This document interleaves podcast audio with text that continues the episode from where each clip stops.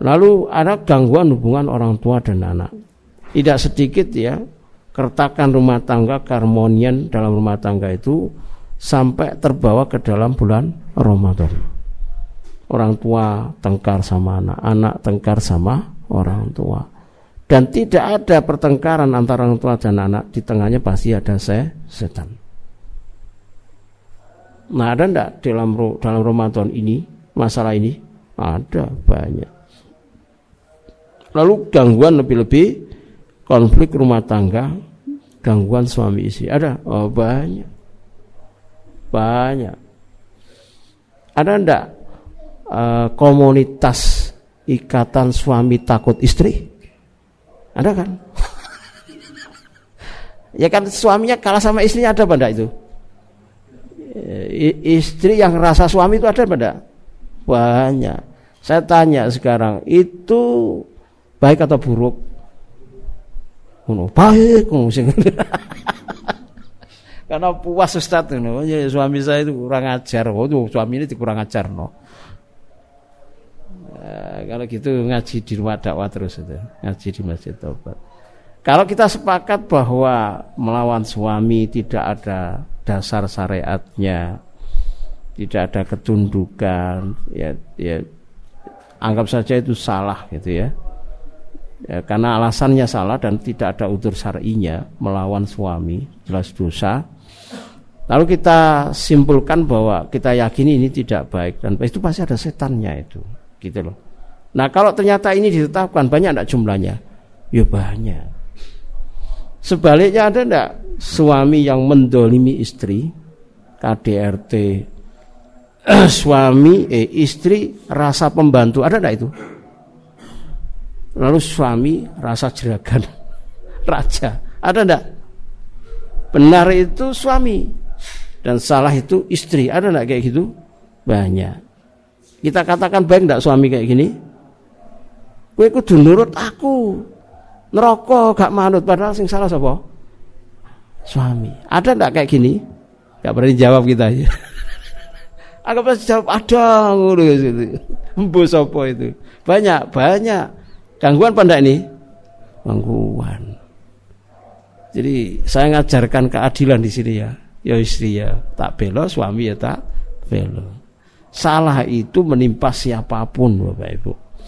Bisa laki-laki, bisa perempuan, bisa laki-laki yang sudah nikah, berarti dia suami kan gitu bisa laki-laki perempuan yang sudah menikah berarti istri bisa laki-laki yang sudah punya anak berarti bapak bisa perempuan yang sudah punya anak sebagai istri jadi seorang ibu. Dan bisa seorang a, anak menimpa semuanya. Jadi cuma ini hanya peran saja. Nah saya pernah menulis satu tulisan itu ya. Uh, jin strip setan merusak sistem. Artinya kalau orang itu dimasuki jin setan dalam tubuhnya karena maksiat karena dosa, itu pasti mempengaruhi sistem dirinya. Kalau suami ya kecenderungan ngakali dolimi pasangannya, kalau istri ya akan ngelawan suaminya atau tidak taat pada suaminya. Kalau orang tua seperti ini lahirnya anak pasti juga akan mewariskan anak-anak yang tidak taat, yang mewarisi konflik hubungan pasangan. Ini semua ganggu gangguan. Itu hanya hubungan suami istri. Orang yang di, di dalam tubuhnya ada jin, ada setan karena dosa dalam kondisi yang dia belum tobati, itu pasti merusak sistem antara dia dengan Allah. Misalkan seharusnya sabar, dia tidak sabar. Seharusnya syukur, dia kufur. Seharusnya dia berlapang-lapang, eh, dia kaku sekali. Harusnya dia memaklumi, wah ini strength, harga mati. Eh, itu akibat apa? Adanya makhluk tadi itu. Lalu COVID tak canda ini.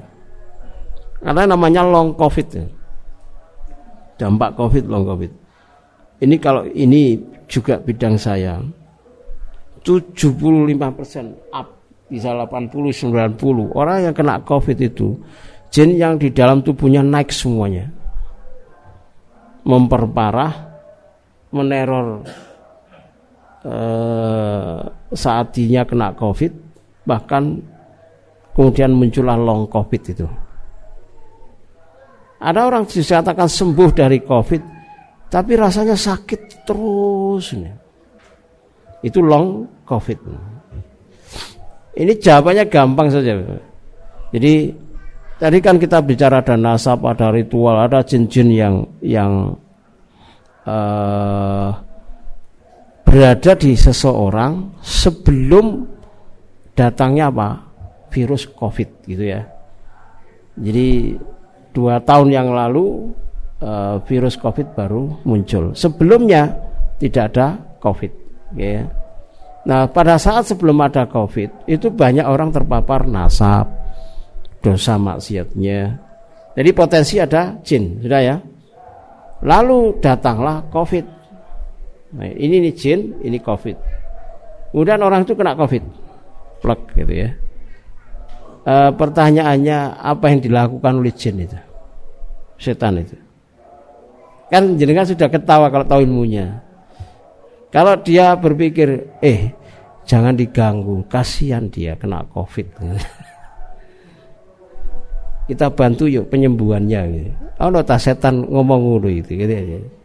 Yang terjadi apa? Mati okon, mati kue, mati belum lu. Saturasi memudun, mati tenanan. Hmm. Paham dah ya?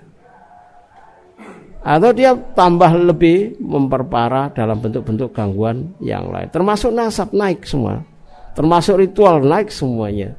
Sehingga meskipun COVID sudah sembuh, orang itu menyisakan sejumlah penyakit ini termasuk bapak apa terapi rukyah gitu loh walaupun apa terkadang ya dapat ya banyak orang dapat apalagi medis ya ya sudahlah termasuk apa istilah the dimer apa dimer itu pembekuan darah jadi orang setelah covid selesai lalu kemudian eh, kental tidak dicairkan sampai akhirnya terjadi penyumbatan dan mati apa penyebabnya? Itu ada dosa tersendiri.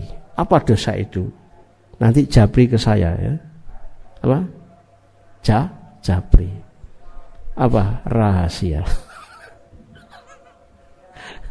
Tidak adalah ya. Kan nggak ada yang didemer kan gitu ya. Ini adalah dalil-dalil tentang bagaimana ulama ikhtilaf tentang masalah pembelengguan iblis setan. Kita lewati saja. Nah kalau dasarnya adalah ini, ini intinya bahwa e, meskipun iblis setan itu dibelenggu pembesarnya, tidak berarti keburukan perbuatan maksiat tidak ada. Sebab itu bisa dilakukan oleh jiwa yang buruk. Ini para ulama. Jiwa yang buruk lalu apa? Kebiasaan buruk. Dua. Jadi ini ya, lihat ya. Li'anna lidzalika asbaban ghairu sayatin. Kelihatan pada? Eh? Kelihatan kan? Wah, ada sebab lain selain setan. Kan nufus al khobisa seperti jiwa yang buruk. Wal adat kobiha dan kebiasaan-kebiasaan yang buruk. Ulama sudah benar menetapkan kita pecah lagi jiwa buruk itu isinya apa? malaikat atau setan Masa jiwa buruk kan setan ya itu lucu kan. Ya. Lalu kebiasaan buruk isinya apa? Ya setan. Setan yang sudah masuk karena dosa-dosanya maksiatnya. Yang Allah izinkan walaupun tidak Allah ridhoi. Sehingga ngaji kita itu harus sedetail itu gitu ya. Tidak ada masalah sehingga kalau ada yang kesurupan di bulan Ramadan kita wajar saja nggak ada masalah. Eh, level-level yang bawahan masih banyak itu ya yang jenderal-jenderalnya petingginya sudah dibelenggu semua diikat tetapi yang bawahan-bawahan ini oh, kemeruyuk semua di, dibiarkan sama Allah yang seharusnya dengan kita puasa sudah nggak bisa masuk kan itu tetapi karena terhubung di dalam tubuh sudah ada lebih dulu kolaborasilah dengan yang masih ada saya pernah merukyah ya ini pengalaman di bulan Ramadan ada dua kali pengalaman luar biasa. Yang satu saya nerapi 27 Ramadan kasus sihir. Kan mestinya itu sudah puncaknya terbaiknya untuk terapi kan itu ya. Itu tidak bisa. Dari situ saya setahun berhenti mencari tahu apa penyebabnya, cara memaknai.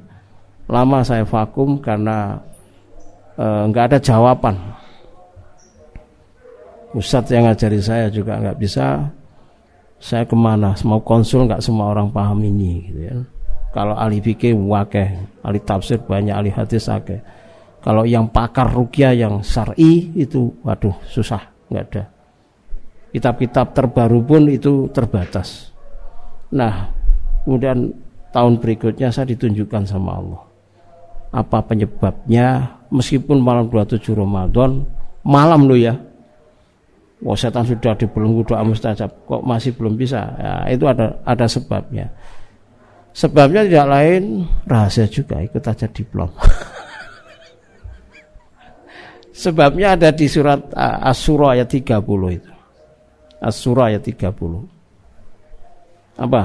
Wa ma asobakum min musibatin fabima kasabat aidikum. Waktu itu kita tidak membahas sampai jauh dosanya orang itu. Yang kita tahu pokoknya ngedepi setan kudu disikat ya no. Eh tidak tahunya orang itu fasenya dihukum. Ditegur dengan dosa-dosanya. Itu setahun berikutnya. Ya, yang itu kita simpulkan dari ya banyak literatur situ kita baca lagi terus kemudian uh, diagnosa yang yang diagnosa itu pengembangan dari kitabnya Sewakit Abdul Salam Bali itu. Jadi sejak itulah kemudian rukyah itu menjadi sangat mudah itu satu. Tapi dari sini menjelaskan bahwa di tubuh manusia itu setannya masih ada itu paling penting ya sihir itu setannya ada di tubuh. Lalu saya pernah lebih lebih awal lagi lebih lebih apa lama lagi tahun 99 2099 itu rukyah di rumah saya. Nah saat saya merukyah itu pun Ramadan anak-anak uh, yang kita rukyah itu itu melihat bahwa ada jin di di luar rumah saya di kaca-kaca yang lagi melihat prosesi rukyah itu. itu buahnya jin boleh ya Eh, tapi kan saya nggak tak nggak takut ya bukan itu.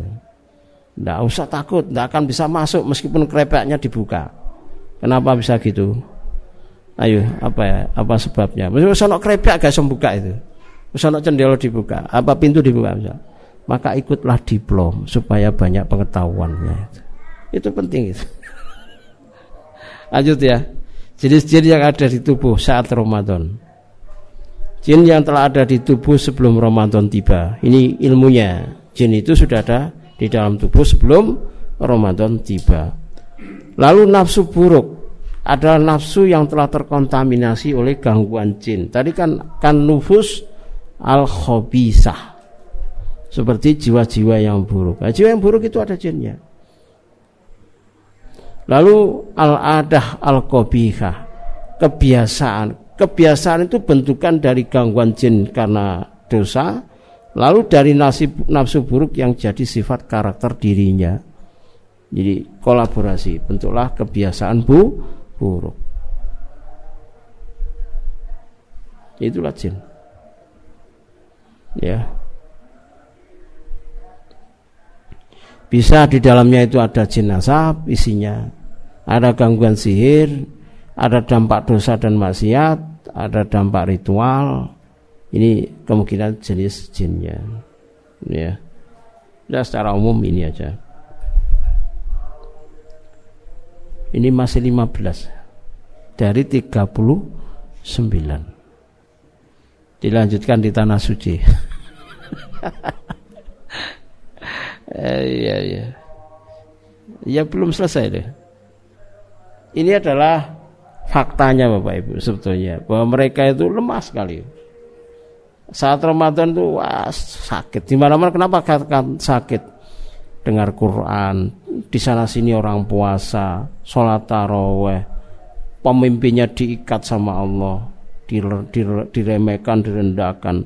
Surga pintunya semua dibuka, neraka seluruhnya pintu ditutup, lalu malaikat disuruh turun oleh Allah. Udah apa ya kekuatan mereka? Enggak ada, kecil. Bahkan orang maksiat saja menurun kemaksiatannya. Kan begitu. Sekarang coba program TV, semua Islami itu. dramanya bahkan reporternya saya nggak pernah salam assalamualaikum lagunya saja lagu Ramadan oh, ringtone-nya Ramadan semua lagi tobat kan itulah keagungan Roma Ramadan. Kita katakan lemah. Tapi yang lemah ini ditekak nomane mbek menungsone gitu loh. Sudah saya bilang jangan buka setan gepeng. Setan gembel dibuka. Sing nekakno sapa iki? Ya, ya itulah. Ya. jadi banyak orang ber, ber, berada di Ramadan tanpa ilmu. Dia dengan kebiasaannya saja. Ini yang harus diingat di mana keberadaan jin setan saat puasa saat Ramadan jin setan bagi orang terganggu margi saat berpuasa berada di tubuh di bagian pintu masuknya dan anggota tubuh yang dapat mereka kuasai contohnya apa nanti kita lihat ini dicerna dulu ya Rodo angel-angel didik ya. Apa? Makanya ikut kuliah diplom lah supaya nyambung. Supaya apa uh, uh, enggak nemen-nemen enggak ngertinya gitu ya. Uh, bukan bukan belajar rukyah di YouTube loh ya. YouTube itu kan enggak terarang, enggak terukur, enggak tersistem, enggak ada apa ukuran yang katakanlah apakah itu benar atau salah gitu ya. Ya kalau kalau anu seperti ini pembahasannya. Maksudnya apa? Nanti kita akan tahu. Itu ditutup bisa enggak itu? Itu di sana ditutup bisa enggak? Jendela-jendela itu. Jendela untuk akhwatnya itu. Jendela tutup coba kita berhasil loh kalau tutup semua kita nggak keberbekan gini jendela akhwat sudah tutup kok keras kuat itu jendela pintunya itu putri. Nah loh lumayan ya. Ya kan gitu ya. Baik eh, apa maksud saya apa maksud slide awal apa sebelumnya ini? Jika pintu masuk jin dari mata, berarti melihat maksiat kan, maka jin tetap di mata. Jika pintu masuknya karena syahwat, maka saat puasa justru syahwat sering kali meningkat. Ini ini terjadi seperti itu. Kenapa begitu? Ya karena dia bisanya bertahan di organ di mana organ itu digunakan maksiat kepada Allah gitu loh. Ya tidak mungkin di bagian tubuh yang kita taat sama Allah. Paham ini? Nah kalau sekarang ada orang masuk jinnya dari mata. Paketannya apa? Kan tadi teorinya apa? Teorinya apa tadi? Saat orang berada di Ramadan lah, puasa, di bagian pintu masuknya dan anggota tubuh yang dapat mereka kuasai. Bagian tubuh itu adalah paket yang digunakan untuk maksiat tadi itu. Tutup ya, ya alhamdulillah. Udah dari sini paham? Kenapa begitu paham? Paham berah? Ah, sudah. Si paham sih tidak eh. Si lari tolak tolak. Ah? Apa? saling berkaitan satu rangkaian. Tadi saya tidak ada kalimat itu loh, sampai nambah dewe loh ya. Cerita saya tak sampai nus, wis ono pergeseran kalimat. Jadi kenapa begitu? Ingat ya, kalau orang itu kemasukan jin karena syahwat, gitu ya, di luar Ramadan, maka jin itu membela diri dengan tema apa saat puasa? Tema sah syahwat. Kenapa? Kenapa bisa begitu? Karena dari situlah dia bisa eksis kuat. Dia tidak mungkin berada di tubuh yang kita tidak gunakan untuk maksiat. Paham nih? Paham? Oh, penjelasan saya begitu loh ya. Jangan diedit lagi. Karena itu membaca kronologisnya. Nah, sekarang apa uh, rangkaian dari dosa mata yang ditimbulkan misalkan? uh, apa misalkan kalau diikuti dengan onani berarti ada jin yang berada di tangannya, ada jin yang di kemaluannya dan paket-paketnya, kan gitu. Paham ini? Jadi kalau terapi harus mengendaki seperti itu ilmunya. Kok jadi sulit ya? Ya wis tak kasih ilmu yang gampang gini ya. Pokoknya kalau pas puasa kok ada sing gak kena, itu setan wis mulai. Wis gampang toh? Kayak sing kayak detail berilmu angel, kayak sing gampang aja misalnya. Terus apa yang dilakukan?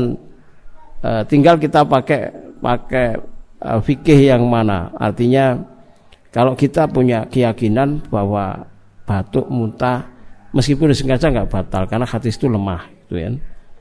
Uh, ada muawal, ada ada cacatnya, ada ilatnya dan ini kita ambil dari pendapatnya Ustaz Khaliful Hadi yang yang beliau mendapatkan itu dari guru beliau Syekh Mukbil gitu kan. Sudah, itu itu itu kita sandar, kita pegang. Kalau yang ustaz-ustaz lain kan pokoknya hadis itu lemah. Tapi kalau beliau kan dijelaskan uh, uh, hadis itu dianggap jadi hujah gitu ya. Bahwa apa muntah sengaja itu membatalkan puasa. Padahal hadis itu lemah dijelaskan kelemahannya apa. Itu yang kita pakai. Kalau jenengan tidak pakai standar ini ya sudah nanti terapinya setelah buka puasa. Tapi kalau kalau jenengan pakai tadi itu langsung bisa disikat keluar. Pilih mana terserah. Kalau nanti setelah buka puasa, maka yang harus dilakukan jangan berdoa sama Allah ya dengan wasilah puasanya misalkan diterima. Lalu angen-angen ya Allah tadi jam 10 ngono. Ono sing apa muncul nggak enak itu gitu. Ya, ya apa tadi sahabat itu pokoknya ini setan ya Allah sekarang nggak ada. Ya Allah keluarkan engkau yang maha tahu di mana dia bersembunyi. Langsung metu itu. Kenapa? Karena disandarkan kepada Allah. Kan jadi kan kan nggak mungkin kan? Misalkan mengatakan Allah tidak tahu. Allah maha tahu. Kalau jadi kan karena tidak ngerti rukyah banyak ilmunya ya wajar tidak tahu. Ya sudah doanya seperti itu aja. Nanti langsung keluar gitu sudah paham? Ini satu contoh saja. Nah, tinggal tinggal dosa apa yang diperbuat gitu ya.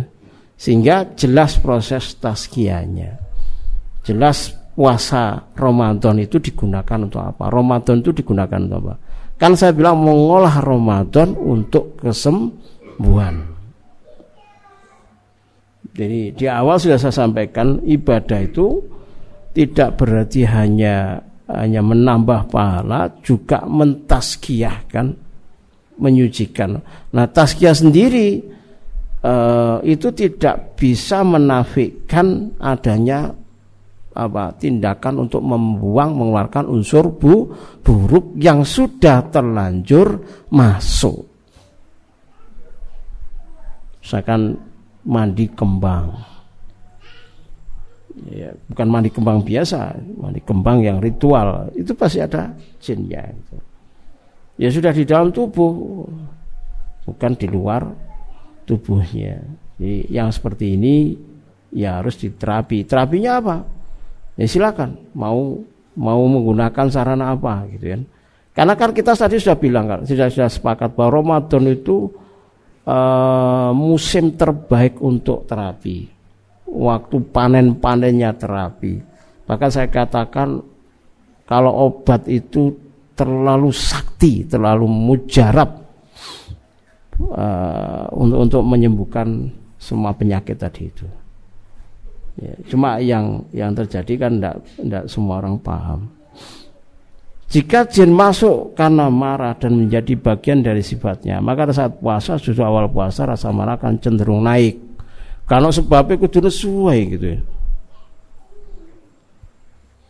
E, telat telat nukok no bukoan. Nesu. Nesu ya jadi.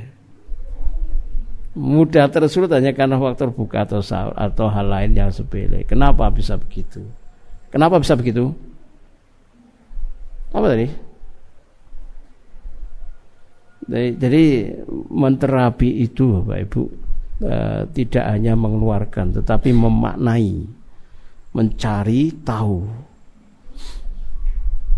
ya uh, membedahnya. Jadi ketika orang itu kemasukan jin pemarah, lalu kaidahnya kenapa? Kalau Ramadan itu dia akan berada pada pintu masuknya dan paket anggota tubuh yang ia biasa kuasai kan gitu. Nah, ketika berada di saat kita puasa Ramadan itu naik. Naik di tema yang yang saat itu kita dimasuki. Kalau misalkan marah, maka tiba-tiba kita ingin marah. Kenapa bisa begitu? Karena jin itu hanya bisa bertahan di bagian tubuh di mana dia diundang dengan kesalahannya saat orang itu mentaati Allah paham tidak ini karena keserang tadi muncullah reaksi itu paham ini? Paham? Paham apa enggak? Makanya ketika puasa puasalah hatinya puasalah otaknya. Ini akan tahu apa kerja mereka itu. Misalkan yang biasa sudon bisa saja saat puasa, saat Ramadan, dia, dia, dia akan apa? Keteteran gitu ya, keteteran untuk membendung karena dia ingin puasanya diterima. Kok, kok saya jadi sultan? Kok saya gampang nyangka? Oh, maka jinnya di situ. Karena kan bisa saja tahu bahwa ada puasa otak, ada puasa hati. Artinya jangan sampai kita berpikir buruk, negatif atau pikiran apa pun yang mengundang dosa termasuk gampang menilai seseorang mencurigai seseorang suudon terhadap seseorang kalau orang itu puasa dia karena di situ titik lemahnya dia akan sibuk untuk me, membentengi menahan dikit-dikit langsung oh saya kok nilai orang itu oh, saya tadi sehari tiga kali empat kali lima kali itu kebiasaannya dan di situlah jinnya maka tinggal saja Mau diterapi kapan? Pada saat puasa atau setelah buka? Tinggal disebut kalau tadi saya don suudon sama orang ini sama orang ini diingat lima, berarti jadinya di situ. Diingat saja ya Allah ini ini ini ini. Paham enggak ini? Itulah puasa yang sesungguhnya. Paham ilmunya? Ya.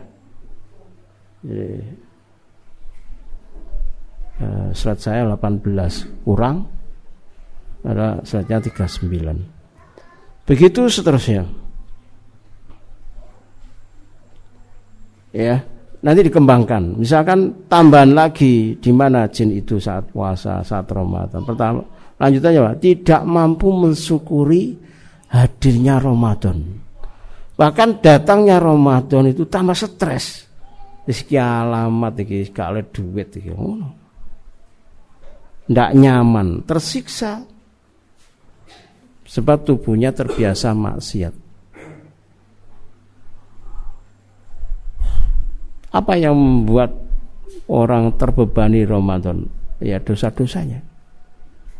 Apa yang yang terdampak tidak suka dengan Ramadan? Ya para pelaku kemaksiatan. Meskipun akan cenderung turun maksiat itu.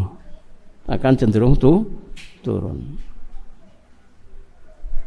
Ini ini potensi-potensi jin. Tidak mampu mensyukuri nikmat hidup yang diberikan pada bulan Ramadan. Nikmat hidup ya.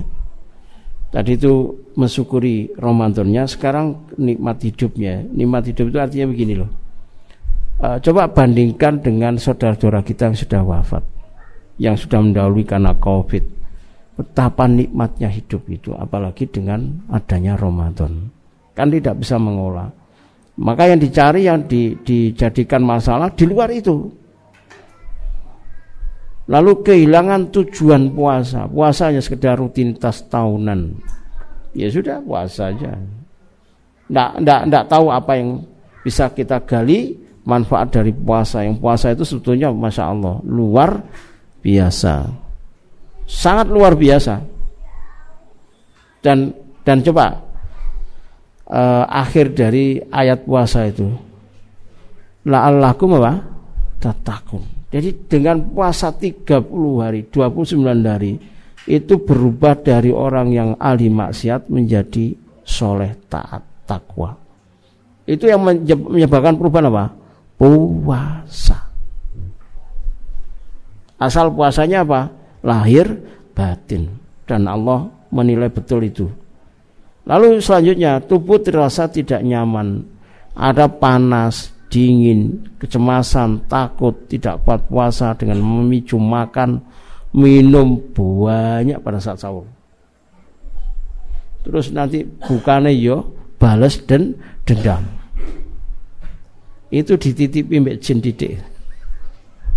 Sahur di domplengi, buka yo di domplengi nanti pas trawe tenger-tenger kelenger gitu ya. Ada, ada ada panas panas apa itu? Macam-macam. Kalau kalau orang tuh sering dikuasai rasa panasnya panas tubuhnya naik semua. Puasa naik tubuh panasnya naik. Kalau seseorang itu mengumbar syahwatnya maka tubuh pun panas. Karena dua hal ini itu jenis jinnya nanti ngamuan marahan. Yang satu syahwat panas, yang satu apa? marah juga panas. Lalu kalau yang muncul dingin, dingin itu khas dengan ketakutan, kecemasan. Maka jenis jinnya mesti kalau mengganggu dia diundang, uh, dia pintu masuknya adalah ketakutan, putus asa, lalu yang dimunculkan adalah dingin, wingin, anyep itu, itu kan ketakutan atau dia mengecil di panas-panas bagian tubuh tertentu, di dinginnya juga bagian tubuh tertentu. Ini belum terapi ya. Ya sudah. Sudah buka Bapak. Gimana ini? Kapan dilanjutkan? Ada pertanyaan? Iya. Silakan sambil buka ya. Ya, apa? Ah.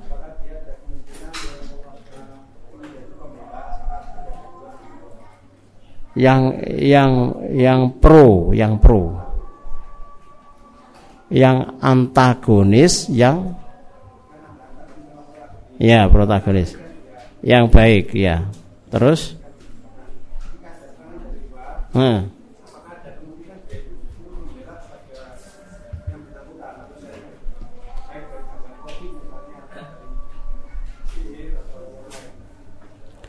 Baik, kita buka dulu ya.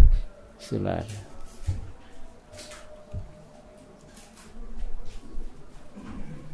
Tadi ketika bicara indigo, bicara indigo itu kan jin yang pro, nasab yang pro, yang yang sesuai dengan tubuh yang dimasuki. Apakah dia bisa menjaga melindungi? Covid itu hampir mayoritas semua panik ketakutan. Kaidahnya kata jin itu pun akan mengikuti pola pikir tubuh yang dimasuki. Paham? Jadi kalau manusianya takut, apa yang terjadi?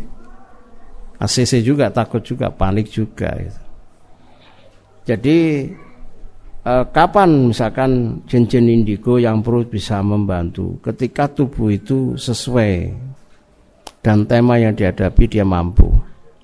Eh, itu pun juga sesuai dengan kontra indigonya. Paham itu? Atau angel? Itu dicerna dewi. Uh Anda lagi yang tanya? Uh -uh.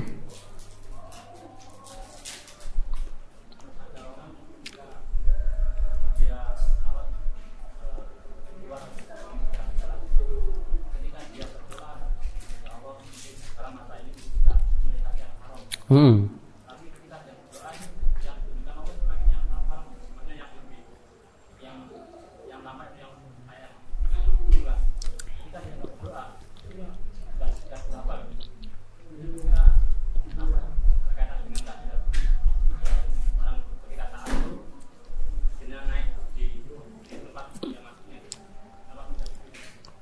Harusnya doa itu kan kalau syaratnya terpenuhi dijabai doa. Tapi ada doa kok tidak bekerja berarti apa? Syaratnya tidak terpenuhi. Ya sudah itu. Kan gitu kan? Ya sudah.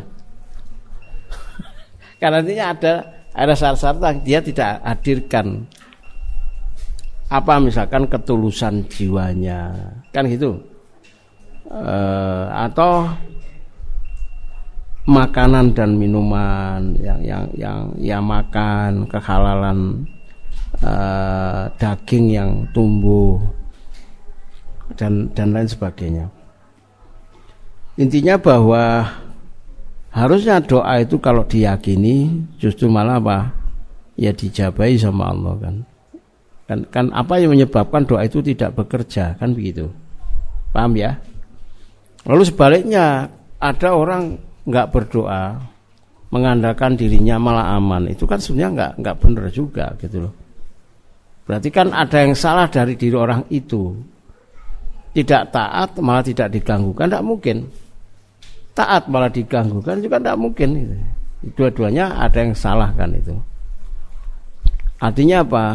Ya harus ditelusuri apa menjadikan pemalingan dari yang semestinya tadi itu bisa jadi uh, ya dia dia dia hanya diizinkan sama Allah untuk menguji sejauh mana kita tawajuh dalam berdoa paham Paham ya? Taruhlah doa pertama gagal. Kok tambah sing diujikno sama Allah. Yang seharusnya dia tidak lihat. Ya, itu wajah-wajah perempuan. Tapi ini kan sekali. Coba kalau seminggu, mana yang lebih, lebih Allah bela? Yang doa atau yang tidak berdoa? Yang berdoa kan. Gak mungkin e, misalkan yang tidak berdoa malah bisa nundukkan pandangan. Coba dites ini berapa lama tidak berdoa bisa nundukkan pandangan. Jangan-jangan ya pada pada posisi satu-satu. Sekali coba doa, sekali nggak coba berdoa, lebih aman nggak berdoa. Nah, itu kan dibujuki sama jin ya. Coba kalau bertahun-tahun nggak berdoa, terus nundukkan pandangan gitu, belum tentu juga. Gitu. Paham ya maksud saya? Padahal dengan berdoa itu justru malah yang terbaik untuk melindungi di diri. Ya, jadi tadi satu dicari tahu apa uh, yang yang menyebabkan doa itu tidak apa bekerja kesalahan-kesalahan. Yang kedua bisa saja itu Allah hadirkan apa titik uji ujian sejauh mana orang itu meyakini do doanya. Sebab doa yang lalai yang tidak yakin dari diri seseorang ya itu juga menjadi sebab doa itu tidak atau belum dijabai oleh Allah. Baik Bapak Ibu karena sudah maghrib wallahu alam saat wallahu musta'an barakallahu fikum subhanakallah wa bihamdika asyhadu an la ilaha illa anta astaghfiruka wa atubu ilaik. Assalamualaikum warahmatullahi wabarakatuh.